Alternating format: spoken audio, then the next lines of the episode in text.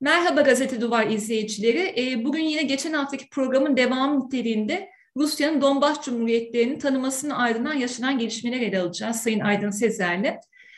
Dilerseniz konu çok karmaşık olduğu için Aydın Bey, üç başlığa ayıralım, bunu önereyim. İlk başta savaşta cephede son durum nedir? Siz birçok şeyi öngörmüştünüz, neleri öngöremediniz? Belki o konulardan ilerleriz. Ardından bu savaşın analizinde aslında Batı ve Türkiye'de aydınlar değişik bir sınav verdi, eleştirildiler. Onu biraz mercek altına alalım. Ayrıca bu süreç dahilinde mesela İşte göçmenler sarışın mavi gözlüyse makbul görüldü, değilse e, işte Suriyeli mültecilere e, gösterilen muamele gösterildi. E, üçüncü bölümde de bu analistlerin, e, analistleri bizim gözümüzden analiz etmemizin ardından Türkiye e, Montreux konusunda ve Batı'nın ambargoları konusunda nasıl bir tavır sergileyecek, buna dair öngörülerinizi almak isterim. E, dilerseniz ilk sorumla başlayalım. E, bu e, Rusya'nın Donbas Cumhuriyeti'nin tanımasının ardından siz neleri öngördünüz? Bu noktaya geleceğini düşünüyor muydunuz sürecin? E, Melekçe Hanım, önceki programlarımızda da ifade ettiğimiz üzere biz e, tanımayı öngördük. Tanıma e, Rusya'nın diplomatik açıdan atacağı bir adımdı. Fakat tanımanın o gün olacağını öngörmedik. Açık öngörmedim, açık söylemek gerekirse. Macron diplomasisi ve Biden-Putin zirvesi nedeniyle o gün zirvesinin olabileceği gerekçesiyle nedeniyle o gün böyle bir tanıma beklemiyordum. Tanımadan hemen sonra Rusya'nın Donbas'taki doğal sınırlara ya da anayasal sınırlara yönelik mutlaka bir operasyon yapacağını, buranın işgal edilerek buradaki cumhuriyetlere verileceğini, yani Rusya'nın tanıdığı cumhuriyetlere verileceğini, belki de ondan sonraki süreçte bir Kırım senaryosunun gündeme geleceğini ve bu cumhuriyetlerinde referandumla Rusya'ya katılma kararı vereceklerine kadar e, beklentilerim vardı. E, savaşın ilk başladığı gün Putin zaten e, buna savaş ya da işgal demedi, özel operasyon dedi. Bu da e, doğal olarak Donbas'la ilgili bir kara harekatı veya hava harekatı olduğunu e, açıkça gözler önüne seriyordu. Fakat bunu aşan e, boyuttaki müdahaleler, Kiev'in kuşatılmasından, askeri tesislerin, NATO silahlarının depolandığı sahaların bombalanmasına, hatta e, Rusların, e, etnik Rusların yaşadığı şehirlere, Odessa, Myropol, Harkiv, Nikolayev'e özel saldırılar ya da operasyonlar düzenlenmesini hiçbir şekilde beklemiyordum. Öngörmeyi bir, bir tarafa bırakın, net ifade edeyim. Putin'in e, bu kadar e, ileri gideceğini hiç beklemiyordum. Ve Putin'i de ve Rusya'yı da yakından tanıdığını e, bilen bir kişi olarak, hatta bu konuda iddialı e, birisi olarak bunu hiç tereddütsüz söyleyeyim. Peki Batı'nın ekonomik ve ticari ambargolarını öngörüyor musunuz bu kadar koordineli olacağını? Tanımadan hemen sonra, tanımadan hemen sonra gelen ambargolar zaten çok basit ambargolardı. Rusya'yı hiçbir şekilde etkilemeyecek, sarsmayacak ambargolardı. Bu gerilim süresince yaptığım tüm analizlerde de Batı'nın iki başlı olduğunu, Almanya'nın özellikle Rusya'daki iktisadi ve ticari çıkarları çerçevesinde Schröder'in rolüne de atıfta bulunarak, Almanya'da güçlü bir Rus lobisi olduğundan da bahsedilerek, A B D'nin ama özellikle hep vurguladım, İngiltere'nin özel rolüne atıfta bulundum ama Almanya konusunda da hiçbir şekilde böyle bir sonuç olabileceğini beklemiyordum. Bunu sadece ben değil, Alman parlamentosundaki, parlamentosundaki kimi azınlık da olsa milletvekili de beklemiyordu. Hala da kabullenemiyorlar. Yalnız burada şu husus var. Almanya'nın burada oynadığı rol önümüzdeki süreçte, bu bugünden yarına değil ama orta ve uzun vadede iki şekilde kendisine çok ciddi bir olumsuz etki olarak dönecek. Bunlardan bir tanesi, Almanya son güne kadar silahlarının Ukrayna'ya satışını engelleyen, bu konuda üçüncü ülkeleri uyaran, miğferden başka hiçbir e, askeri amaçlı ürün verilmemesini söyleyen bir ülke gitti. Bir gecede yüz milyar avroluk silah gönderen, yüz milyar avroluk savunma bütçesi e, açıklayan bambaşka bir Almanya geldi. Yani burada e, Almanya'nın bu tavır değişikliğini, bedelini şöyle ödeyecek. İlk önümüzdeki günlerde Alman silahları neonazi bayraklarıyla e, Rusların karşısına çıktıkları anda e, burada o Almanya'nın korkulu rüyası olan Nazizmle ilgili ya da neonazilerle ilgili e, görüntüler Alman halkını rahatsız edecek. Belki başka halkları rahatsız etmez. Bu ayrı bir konu. Hatta e, e, Ukrayna'da bir Nazi olgusu, neonazi olgusu olduğunu bilmeyen ya da kabul etmeyenleri de e, rahatsız etmez. Bu ayrı bir konu. Bir de ikincisi bunun ekonomik boyutu olacak. Bu bugün Avrupa'nın Rusya'nın enerjisine bağımlılığıyla kısa vadede işte yeşil mutabakat bağımlılığın azaltılması gibi söylemlerle geçiştirilecek bir konu değil. Eğer öyle olsaydı Avrupa Birliği geçen programımızda gelip TANAP üzerinden Azerbaycan gazını Avrupa'ya götürmeye çalışan bir, bir bölge ya da ülke konumunda olmazdı diye düşünüyorum. Dolayısıyla Almanya'yı da öngörüyorum. Artacağını öngörüyorsunuz değil mi bu süreçte Avrupa'ya? Efendim? Siz Avrupa'ya giden doğalgaz fiyatlarının artacağını öngörüyorsunuz. E tabii bu Putin Putin henüz bu konudaki e, ambargoyu ya da müeyyideleri açıklamadı. Sadece hava yoluyla ilgili açıkladı. Bu süreçte e, sadece mesele Avrupa'nın doğalgazı ya da petrolü değil. Dünyada bu emtiaların fiyatlarıyla ilgili savaşın süresine ve seyrine bağlı olarak. Şimdi yine savaş kehaneti yapmayalım. Üstelik hiç bir şekilde de e, uzmanlık alanım ya da e, öngörülerde bulunabileceğim bir saha değil. Dolayısıyla bunun batıya bir maliyeti olacak. E, bu tabii şunu da ifade edeyim. Rusya'dan çok batıya bir maliyeti olacak anlamında söylemiyorum. Yarın bir gün Çin'in e, son iki gündür yaptığı açıklamalara bakarak bu olay bambaşka bir yere de gidebilir. Onu da ifade edeyim. Ama şunu her zaman söyledim. Rusya'nın ve Putin'in Batı tarafından tanınmadığını, anlamadıklarını ifade ettim. Orada da yanılmışım. Hiç tanımıyorlarmış. Bunu net olarak söyleyeyim. Gerçekten hiç tanımıyorlarmış. Ee, umarım e, tanıdılar demek durumunda da kalmam inşallah. Çünkü burada mesele Batı'nın yaptırımları, mesele Putin'in ya da Rusya'nın diz çöktürülmesi, Putin'in hatta yargı ve çıkartması, çıkartılması süreci değil. Burada mesele Donbas'tan yüz on bin mültecinin, sığınmacının Rusya'ya, en az o kadar sayıdaki insanın da Batı'da can kurtarma pahasına çıktıkları yolculuk, savaşta sivil kayıpların yaşanacak olması. Hani ben e, milliyetçilik yapıp kırk bin tane Türk vatandaşımızla mağdur olduğu edebiyatı yapmayacağım. O da ayrı bir konu. Ama şunu söyleyeceğim. Batı'nın bu tavırlarıyla ne kadar ikiyüzlü ve çifte standartlı bir Med, tırnak içinde medeniyete sahip olduğunu bir kez daha anladık. Siz madem Rusya'yı ekonomik ambargolarla çökertme yolunu seçtiniz, tercihiniz, e, o halde tüfekte, Stinger'de bunları sağlayarak savaşın daha da derinleşmesini mi istiyorsunuz siz? Amacınız sivil ölümlerin daha fazla artması mı? Ya bu, eğer buysa neden savaşı ilan etmiyorsunuz Rusya'ya? NATO beşinci maddesi filan hikaye. İngiltere savaşı ilan edebilir. Madem ki Birleşmiş Milletler Çartırına göre gayri hukuksuz bir işgal hareketi söz konusu ki bunu ilk söyleyenlerden birisi benim. Madem ki yetmiş beş yıllık B M anlaşması oradayken siz bunu yeni keşfettiniz ve bir işgalin kabul edilemez olduğunu anlatıyorsunuz. Bu masal anlatıyorsunuz. Siz on yıl önce Libya'yı bombalarken neyin peşindeydiniz? Kaddafi'nin peşinde miydiniz? on yıldan beri Suriye'de insanlar ne çekiyor farkında mısınız? otuz yıldan beri insanlar ne çekiyor farkında mısınız? Afganistan'daki terk ettiğiniz insanların haykırışlarını duymuyor musunuz hala? O nedenle biraz ciddi olalım. Savaş açın Rusya'ya. Destek vereceğim size. Derhal savaş açın. Ukrayna halkının sırtından medeniyetçilik ya da insan hakları oyuncuları oynamayın. Yani insanları o meşhur C N N spikerinin söylediği gibi ilkel ya da medeni insanlar olarak ayırmayın.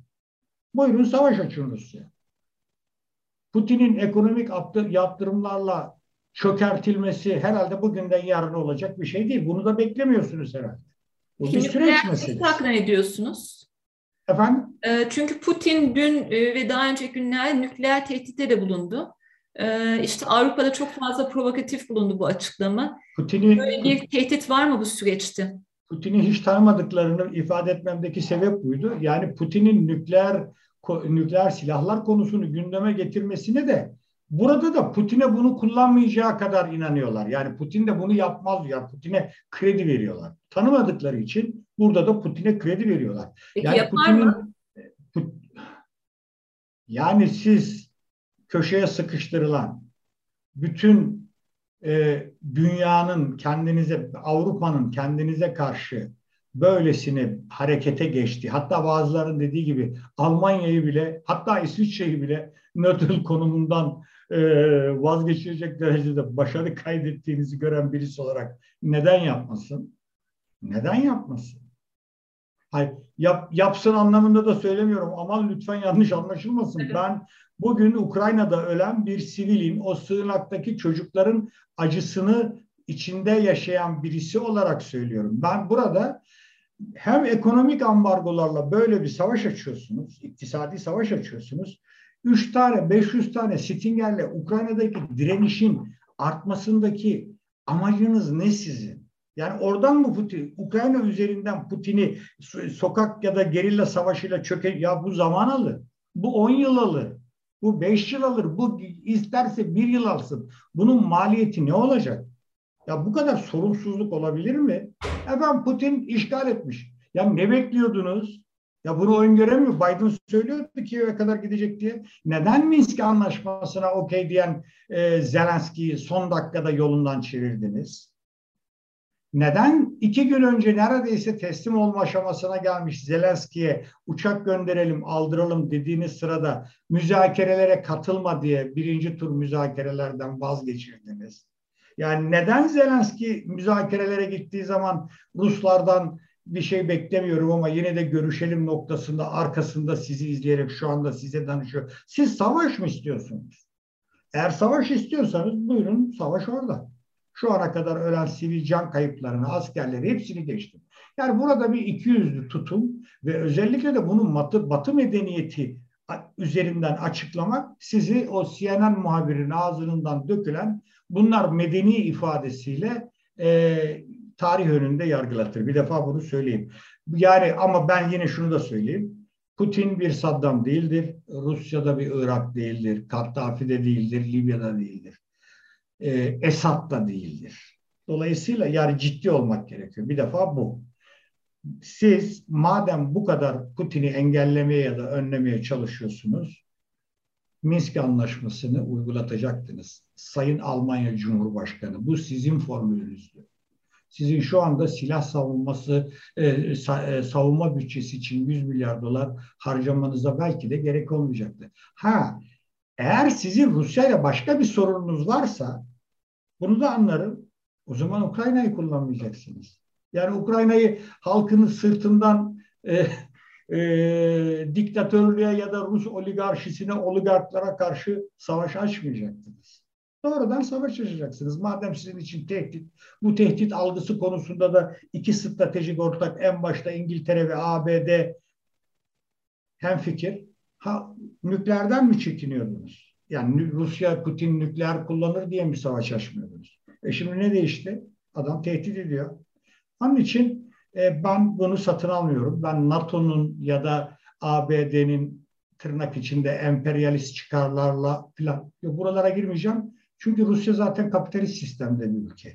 Buna emperyalizm değil de desek desek kapitalizm arasındaki iç çelişkilerin zirveye çıktığı bir nokta olarak açıklamak daha doğru olur. Çünkü e, Putin ya da Putin sosyalist, Rusya'da Putin sosyalist birisi değil, Rusya'da sosyalizmin kalesi değil. Batı sistemi içerisinde yer alan hangi sistem? Rusya'dan dolarlar, dövizler kaçarken o kol kanat gerdiğiniz oligarkları, şimdi ambargo uygulamaya çalıştığınız oligarkları son yirmi senedir hangi amaçla, hangi nedenle ülkenizde konuşlandırdınız? Onlara vatandaşlık verdiniz. Onların paralarını akladınız. O nedenle bu e, konuda e, maalesef iyi bir sınav vermiyor Batı. Bunun tabii Türkiye'deki uzantıları da var ayrı konu. Peki Aydın Bey, nükleer demişken e, Türkiye'de Rusya'nın önemli nükleer santrali var. İnşaat devam ediyor Akkuyu'nun. E, inşaat yarım kalır mı? E, çevrecilerin çok büyük bir endişesi vardı bu santral hakkında. Hani belki öyle olursa daha da hayırlı olur diyenler de var. Ne dersiniz bu sürecin Batı yaptırımlarında Türkiye'nin nerede durduğuna bağlı olarak e, Akkuyu üzerine bir etkisi olur mu? Bu fazla konuşulmayan bir konu çünkü. Ama son üç dört günden beri konuşulan üç temel konudan bir tanesi Türkiye'deki, Türkiye açısından söylüyorum. Bir, Akkuyu ne olur? Akkuyu'nun başına bir şey gelirse elektrik kesintileriyle ilgili süreçte biz nereye gideriz? Bunu sizin belirttiğiniz anlamda sormuyorlar. Yani inşallah yarım kalır da efendime söyleyeyim çevrecilerin hassasiyetleri gündeme gelir anlamında değil. İkincisi, Batı Rusya'ya ambargo uyguladığı ve hava sahasını kapattığı için biz altı milyon Rus turisti nasıl taşırız Türkiye'ye? Yani Türkiye'nin net olarak tavır almayacağı benimsenmiş, özümsenmiş. Bu konuda Türkiye'yi eleştiren hiçbir Batı yanlısı analistimiz de yok. NATO sevdalısı analistimiz de yok. Yani burada da bir ikiyüzlülük var. Yani bugün Batı'nın ekonomik ambargolarını hayırlı bulan ve bunun Putin'in devrileceğini söyleyen insanların Türkiye'nin tutumunu net bir şekilde eleştirmesi lazım. Türkiye'ye böyle bir ikiyüzlülük olamaz. Siz Batı ittifakının yanındasınız. Rusya'ya ambargo uygulamalısınız. Hava sahanızı kapatmalısınız demeleri lazım. Yani aydın olmak ya da tutarlı olmak bunu gerektirir. Bunu söyleyen kimse yok. Çok enteresan. Bunu ben de söylemiyorum bu arada. Ben de hükümetin şu andaki pozisyonunu eleştirmekle birlikte e, doğru bulan birisiyim. Aman yanlış anlaşılmasın. İkinci soru bu. Yani biz Rusları nasıl getireceğiz? Dışarıdan uçak bulabilir miyiz? Uçakları alıp charter uçağı yapabilir miyiz? Bizim Rusya ile charter anlaşmamız var mı? Üçüncüsü, bu krize elinde rubleyle yakalanan binlerce Türk iş adamı var. Moskova'da var, Laleli'de var. Dolardaki, e, dolar ruble paritesindeki değer kaybıyla Rus ekonomisini çökertme e, sevdalıları, bunun bir ucunun Türk iş adamına, Moskova'da yatırımları olan iş adamına, iş çevrelerine, dış ticarete, turizme, fındık ihracatına, narenciye ihracatına etkileriyle de yüzleşmek durumundalar. Ama bütün bunlara rağmen tutarlı olmak gerekiyor. Ve bunların Türkiye'nin derhal Rusya'ya karşı hava sahasını kapatıp Batı ittifakının yanında yer alması, hatta dahası boğazları tamamen Rus gemilerine kapatıp Batılı ülkelerin savaş gemilerine de açması gerekiyor. Tutarlılık bunu gerektirir. Dün Cumhurbaşkanı kabine toplantısından sonra... Pardon. Çok özür dilerim. E, Akkuyu bir Türkiye anonim şirketi, bir Türk anonim şirketi. Rus sermayeli olmaz, olmakla birlikte... Ama tüm hisseleri Ruslara ait değil mi Aydın Bey? Efendim? Tüm hisseleri Ruslara ait. Evet, şu anda tüm hisseleri Ruslar, Ruslara ait. on yıldan on iki yıldan beri Ruslar yüzde kırk dokuzluk hisseyi politik risklerden kaçınmak için Türkiye'nin üstlenmesini istiyorlardı. E, Türkiye bunu üstlenmedi. Bu e, ambargo e, Rus firmalarını eğer Batı'dan getirilecek ekipman varsa, işte e, alet edevat varsa o şekilde etkileyebilir, ama akreditasyonlar Türkiye'den açıldı diye biliyorum. Dolayısıyla bu talepler bir Türk firması, bir Rus Rus sermayesi adına da olsa Türkiye'den giden. Yani dolayısıyla burada e, Batı ile Türkiye arasında bir sorun çıkacağını düşünmüyorum, ama asıl sorun Rusya'nın bu ambargo nedeniyle iktisadi krizde olması, olacak olması nedeniyle Türkiye'den buraya yüzde kırk dokuzluk hisseyi alması şartı ya da önerisi ya da talebi gelebilir. Hatta Rusya bu konuda eğer iki bin yirmi üçe yetişmesini istiyorsanız lütfen üç milyar dolar civarındaki parayı da yatırın da diyebilir. Bu da Türkiye için ayrı bir tehdit. Ama emin olun Menekşe Hanım, bu arz, enerji arz güvenliği, sanayi gazının kesilmesi, elektrik e, elektriğin kesilmesi gibi konular bizim öylesine ciddi ve yapısal sorunlarımız ki biz böyle bir durumda Akkuyu'nun geleceğini konuşuyoruz. Bu da ayrıca gerçekten çok enteresan. Her şey kısım. Enerji bağımlı. Tüm, tüm sanayi de bunu konuşuyor bu arada. Akkuyu seneye yetişirse biz gaz ambargosundan etkilenme, etkilenir miyiz, etkilenmez miyiz? Dolayısıyla Batı ambargoları asıl herhalde Türkiye'yi vuruyor diye düşünüyorum. Bir de Türkiye Montreux'un uygulanması ve korunması konusunda fayda görüyor. Özellikle on dokuz, yirmi ve yirmi birinci maddeler hep vurgu var. Onların korunacağı ve uygulanacağı konusunda. Dün Cumhurbaşkanı'na kabine toplantısından sonra e, Dışişleri Bakanı Sayın Çavuşoğlu ve e, Cumhurbaşkanı Sayın Erdoğan'ın açıklamaları önemli. E, Çavuşoğlu bütün ülkelere boğazlardan savaş gemisi geçirmemesi konusunda uyardık diyor. E, Sayın Erdoğan da Montreux Sözleşmesi'nin verdiği yetki krizin tırmanmasını önleyecek şekilde koruyacağız. Rusya'da, Ukrayna'da bizim dostumuz ve arabulucu teklifimiz devam ediyor diyor. E, siz bu iki açıklama ışığında önümüzdeki dönemde Montreux konusunda Türkiye'nin nasıl bir tavır alacağını öngörüyorsunuz? Öncelikle hükümet Montreux'u keşfetti. Bu önemli bir gelişme Türkiye açısından. Ama onu da yanlış keşfetti. Onu da ifade edeyim. Çünkü bu Sayın Çavuşoğlu'nun iki günden beri yaptığı açıklamalar ve özellikle dün Sayın Cumhurbaşkanı'nın ve Sayın Çavuşoğlu'nun açıklamaları Batı medyasının Montreux'u bilmediği için olsa gerek E, konuyu anlamaya çalışması nedeniyle tüm mesaimi aldı son kırk sekiz saattir ve herhangi bir Batılı, Arap, e, Avrupalı ya da Rus gazeteciyi ikna edebildim mi diye sorarsanız kesinlikle hayır. Çünkü ben ne söylersem söyleyeyim Sayın Çavuşoğlu'nun açıklamaları, özellikle de uyardık kelimesi tırnak içinde. Böyle bir şey yok Montreux'de. Yani kimse kimseyi uyarmaz. Bu Montreux, bir de Menekşe Hanım, Türkiye Cumhuriyeti'nin Büyük Millet Meclisi'nden çıkartılmış bir milli mevzuat değil. Şu anda elbette öyle ama bu bir anlaşma, bu bir konvansiyon. Burada Rusya taraf, buna Ukrayna da taraf oldu sonradan. Dolayısıyla bizim yorumladığımız maddelerin aynısını Rusya imzalamış ve onaylamış zaten. Dolayısıyla biz Montreux'u nasıl yorumlar, yorumlarsak yorumlayalım, Rusya'nın nasıl yorumladığı da önemli. Çünkü aynı anlaşmaya atıfta bulunacak. bulunulacak. Dolayısıyla Montreux'de işler anlatıldığı gibi karışık ve karmaşık değil. Net. Bir de ayrıca böyle bir iddia da var değil mi? Montreux tam uygulanmazsa daha sonraki süreçte Rusya revizyon talebinde de bulunabilir. Şimdi Rusya Montreux'le ilgili yanlış ya da sakat uygulamaları, olabilecek sakat uygulamaları Rusya daha önceden savaş nedeni de sayabilir. Yani siz şimdi Montreux'den savaş gemileri geçmesini uyardık. Uyarmanıza gerek yok. Mevzuat belli, anlaşma belli. Kaç gün önceden hangi ülkenin gemisi size bildirimde bulunmuş? Önce buna bakacaksınız. Eğer sekiz gün önceden bildirimde bulunan bir Rus savaş gemisi varsa bal gibi geçer. Onu net olarak söyleyeyim size. Bal gibi geçer. sekiz niye diyorum? Savaş henüz beşinci ya da altıncı gününde. O nedenle yanlış anlaşılmasın. Birincisi bu. İkincisi, Türkiye'nin Montreux ile ilgili tasarrufuna Rusya tek bir noktada karşı çıkar. O da zaten Türkiye'nin savaşa taraf olmuş e, noktasına gelmiş olmasıdır. Çünkü Türkiye bir savaş durumunda eğer savaşan tarafsa zaten Montreux ile ilgili istediği her şeyi yapabilir. NATO gemisi de geçer, Türk gemisi de geçer, bilmem Brezilya gemisi de geçer. Burada bir tereddüt yok. Bunun dışındaki bütün şartlarda Rusya'nın hassasiyeti Türkiye'nin boğazları üçüncü ülke gemilerine kapatması. Esas konu o. Çünkü Montreux boğazları Türk egemenliğine getiren bir sözleşme olmanın ötesinde kıyıdaş devletlerin güvenliğini sağlayan bir sözleşmedir. Bunun tarafı başından beri Bulgaristan ve Romanya'da vardır burada. Yani insanlar, e, Sovyetler Birliği vardı, işte efendim Ukrayna yok, Gürcistan, Gürcistan doksandan sonra taraf olmayı istemedi. O onun sorunu. Ukrayna taraf oldu. Ayrı bir konu. Dolayısıyla Montreux'de, Montreux'den Türkiye'ye, ne Rusya'ya ne de Batı'ya karşı kullanabileceği bir ekmek çıkmaz. Bunu net olarak söyleyelim.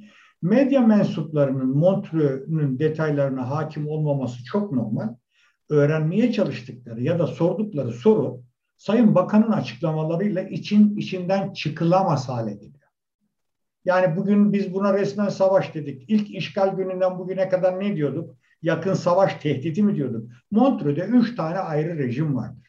Yakın savaş tehdidi ayrı, barış konumu ayrı, savaş konumu ayrı. Savaşta da iki konum vardır. Türkiye savaşta mı değil mi? Bu çok basit tabloları olan, bu kadar tartışma doğuracak bir şey değil. Şimdi bugün e, yanılmıyorsam e, Sayın e, Milli Savunma Bakanı da topa girdi. Montreux ile ilgili açıklamalarda bulundu. İzliyorum ya, dehşetler içerisinde izliyorum. Bir senede Montreux bu şekilde nasıl hayatımıza girdi bizim? E, Montreux bildirisi veren insanların yargılandığı bir ülkede biz şimdi niye Montreux'u tartışıyor olduk? Ben gerçekten anlamak istemiyorum ama tekrar ediyorum. Montreux'un maddelerine Rusya'da taraf ve bağımlı, dolayısıyla yorum farkı çıkartacak bir husus savaş geliri sayılır. Net olarak söylüyorum. Bu kadar basit. Zaten Rusya'yı tarafsız olduğumuz konusunda ikna edemeyen bir garip durumdayız ve ülkeyiz. Çünkü ha bu arada şunu da ifade edeyim. Ee, son e, Arap News'teki yazınız için gerçekten kutluyorum. Kurtunov'dan e, görüş almak önemli bir başarı. Bir defa onu söyleyeyim. E, Kurtunov'un, Andrei Kurtunov'un kim olduğunu bilmeyenler için söyleyeyim. Rus hariciyesini ya da dış politikasını oluşturan e, ekibin içinde yer alan esas aktörlerden bir tanesi.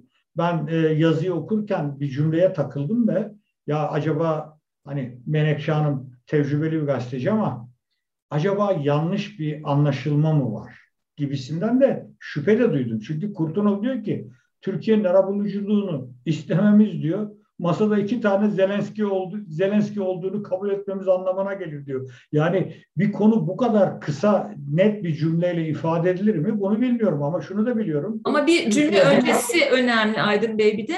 Ee, Türkiye, Ukrayna'nın iki bin on dörtten beri çok yakın ilişkiler içinde. O yüzden e, böyle bir müzakere masasının arabulucu olmasını tarafsız görmüyoruz diyor Kurtunov. Ama iki Zelenski olur, olur söylüyor değil mi? Yani evet, söylüyor. Onu hemen hala... arkasından masada iki tane Zelenski olur. Bu bizim işimize gelmez anlamında söylüyor.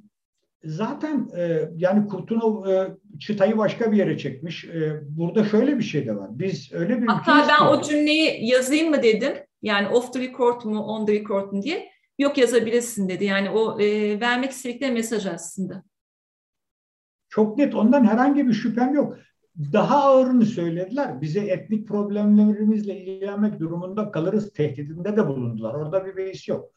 Ben asıl yani Sayın Cumhurbaşkanı'nın ne Ukrayna'dan ne Rusya'dan vazgeçmeyiz demesini önemsiyorum. Bu dünkü açıklamada da vardı kabine toplantısından evet. sonra. Ee, geçen evet. hafta gazetecilerle yaptığı e, uçaktaki görüşmeye de vardı. Ben bunu kesinlikle doğru buluyorum. Destekliyorum. Birinci konu bu.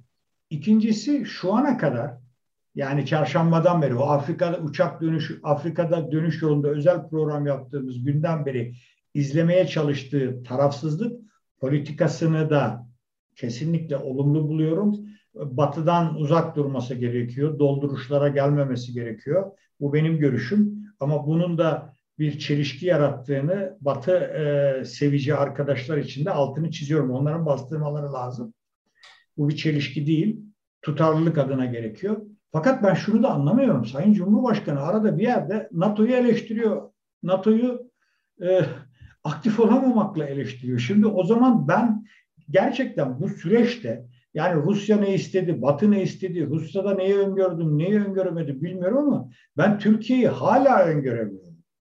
Hala öngöremiyorum. Yani charter uçak arayan bir ülke bu. bu geçen hafta sonu arandı Menekşe Hanım. Rusya ile charter anlaşması yapma konusu.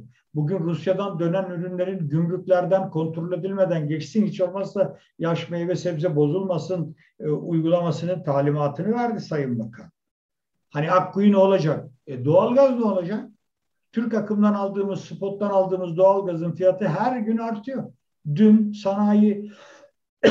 Dün pardon, elektrik üreticilerinin doğalgazına yüzde on sekizlik zam yapıldı.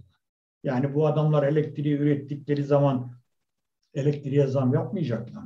Dolayısıyla Türkiye şu anda e, umarım neyle karşı karşıya olduğunun farkındadır.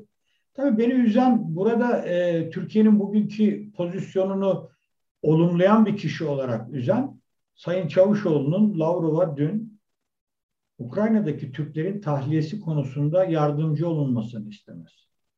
Lavrov da şöyle cevap veriyor.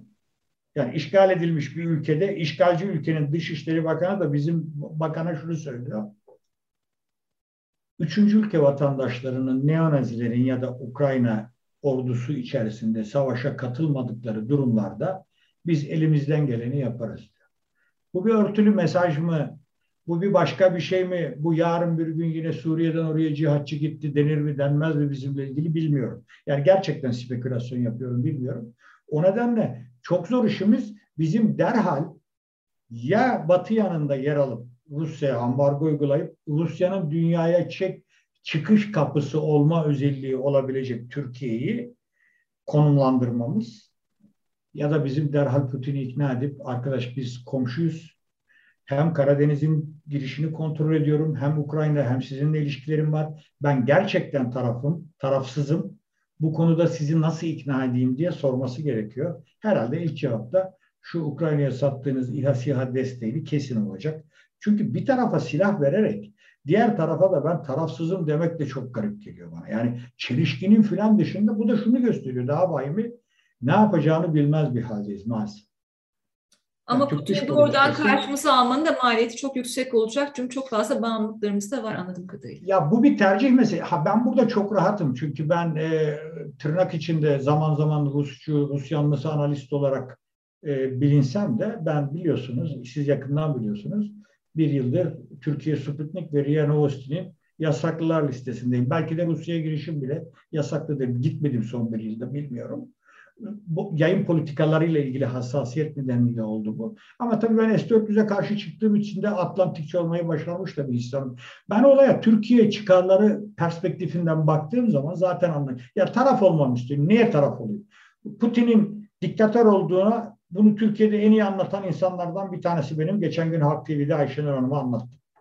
Rusya'nın kabul edilemez eylemleri olduğunu söylüyorum. Ama o taraftan da diyorum ki adamların yirmi yıllık güvenlik doktrini bu ve web sayfalarında yazıyor. Yani bunu alıyor musunuz, almıyor musunuz? Sizin için sürpriz mi oldu? Yani sekiz yıllık Kırım ilhakı konusundaki süreçten sonra Donbas sizin için sürpriz mi oldu? Neden o zaman müdahale? Neden Putin'e Gürcistan'da dur demediniz? O halkı izole ettiniz. on iki yıldan beri. İzole ettiniz. Daha sonra daha da komiği var. Ukrayna, e, Azerbaycan Gürcistan'a doğalgaz satıyor diye Rusya iki bin dokuzda boru hattından gaz akışını kesti. Yani bütün bunlar olurken neredeydi bu Batı anlamıyorum. Neyse dönüp dolaşıp aynı yere gelmeyelim. Evet, bizim işimiz çok zor. Tarafsızlık politikası izlenmesi gerektiğini net olarak söyleyeyim, söylerim. Ama Montreux'u uygulamak bizi batıya yaklaştırır falan böyle yorum yapan insanları da gördükçe gerçekten Türkiye adına üzülüyorum. E, Montreux değil de yani bugün S dört yüzden vazgeçtiğinizi açıklayın batıya yaklaşmak istiyorsanız. E, S dört yüzleri götürün Karadeniz'in ortasında denizin dibine dök. E, bunu yapmak riskliyse İHA SİHA satışını engelleyin. Onu yapıyorsanız bunu yapın. Bunu yapıyorsanız Akkuyu nükleeri Meral Akşener'in dediği gibi millileştirin. Verin Rusların parasını gitsin. Varsa paranız var. Dolayısıyla e, net bir perspektif ve bakış sergileyemiyoruz. Allah Ukrayna halkının yardımcısı olsun öncelikle. Hele de bu Batı'nın sağladığı silahlarla daha da fazla can kayıplar olacak. Bu konuda biliyorsunuz bilimsel makaleler var. İç savaşlara ve savaşlara üçüncü tarafların katılımı süreci uzatmasının yanında sivil ölümlerin ve sığınmacı, mülteci hareketlerinin daha fazla e, ge, e, olmasına neden oluyor. Ha bıraksaydık da Rusya'yı, Rusya Ukrayna'yı işgal etseydi, yok Minsk Anlaşması'nı uygulatsaydınız, eğer Minsk Anlaşması gibi uluslararası bir anlaşma konusunda ciddiyet sergi, sergileseydiniz bu olmazdı. Ama şimdi tabii yüz milyar euroluk silah satışı, A B D'li silah devlerinin yeni pazar ve müşteriler bulması. İşte bu kapitalizmin gerçek gücü. Bunu pazarlarken de insanları medeni insanlar ya da ilkel insanlar olarak ayırıyor. Dolayısıyla ben de bunu bu kadar yakın ve net görmüyordum. Bunu da bilmiyordum açık söylemek gerekirse. Gerçi NATO uçakları Afganistan'dan kaçarken, Hamid Karzai'den kaçarken ki dramı yaşayan birisi olarak. Ama şimdi artık kesinlikle o C N N muhabirine hak veriyorum. Adam tek cümlede, tek kelimede Batı'nın Ukrayna ve Batı'nın e, diğer ülkelere yönelik politikasını özetledi. Ben de bu konuda bugün Gazete Duvar'a bir yazı yazdım. E, çarşamba yayınlanacak. Buradan küçük bir reklam yapayım. Süremizi bayağı açtık ama çok çetrefilli ve çok karmaşık bir konuymuş. Çok da güzel e, çözümlediniz. Çok teşekkürler. Ee, önümüzdeki dönemde muhtemelen bu konuyla devam edeceğiz. Ee, çok teşekkürler e, katıldığınız için. Yeni bir yayında görüşmek üzere. Ben teşekkür ediyorum. Sağ